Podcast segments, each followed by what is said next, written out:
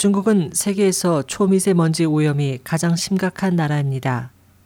지난 반세기 동안 가시거리는 두 배 이상 떨어졌고 공기 오염은 더욱 악화돼 장기간 밀입자 공기 중에 노출되면 기침과 호흡 곤란, 폐 기능 손상과 심장 박동 불안정을 초래할 수 있습니다.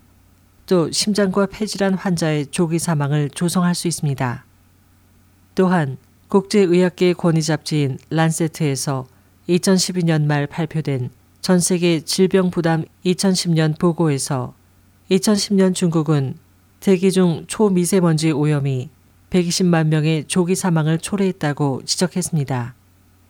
이 보고에 따르면 폐암 사망률은 지난 1970년대부터 대폭 상승해 현재 중국에서 이미 악성 종양으로 사망하는 주요 원인 중 하나가 됐습니다.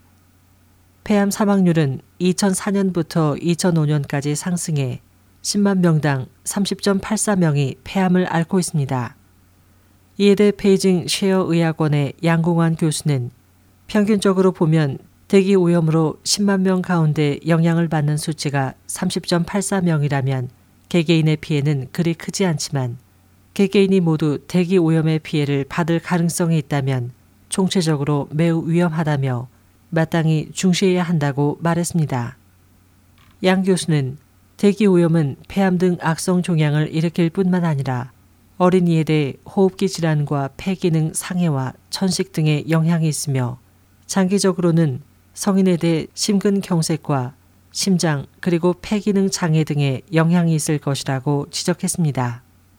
지난해 10월 세계보건기구 산하의 국제암증 연구기관은 대기 오염은 암증의 주요한 환경 원인 중 하나이며 흡수된 입자 물질이 발암 물질의 주요 조성일 수도 있다고 지적했습니다.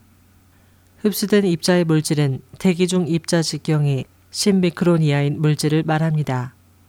환경 보건 전문가는 이 같은 10미크론 중 대부분의 초미세먼지가 인간의 건강에 가장 해롭다고 말했습니다. 초미세먼지는 대기 중의 입자 직경이 2.5 미크론보다 작은 것으로 폐에 흡수됩니다.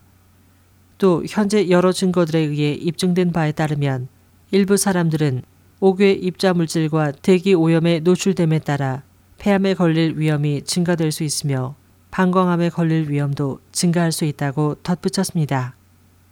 SOH 희망지성 곽재현입니다.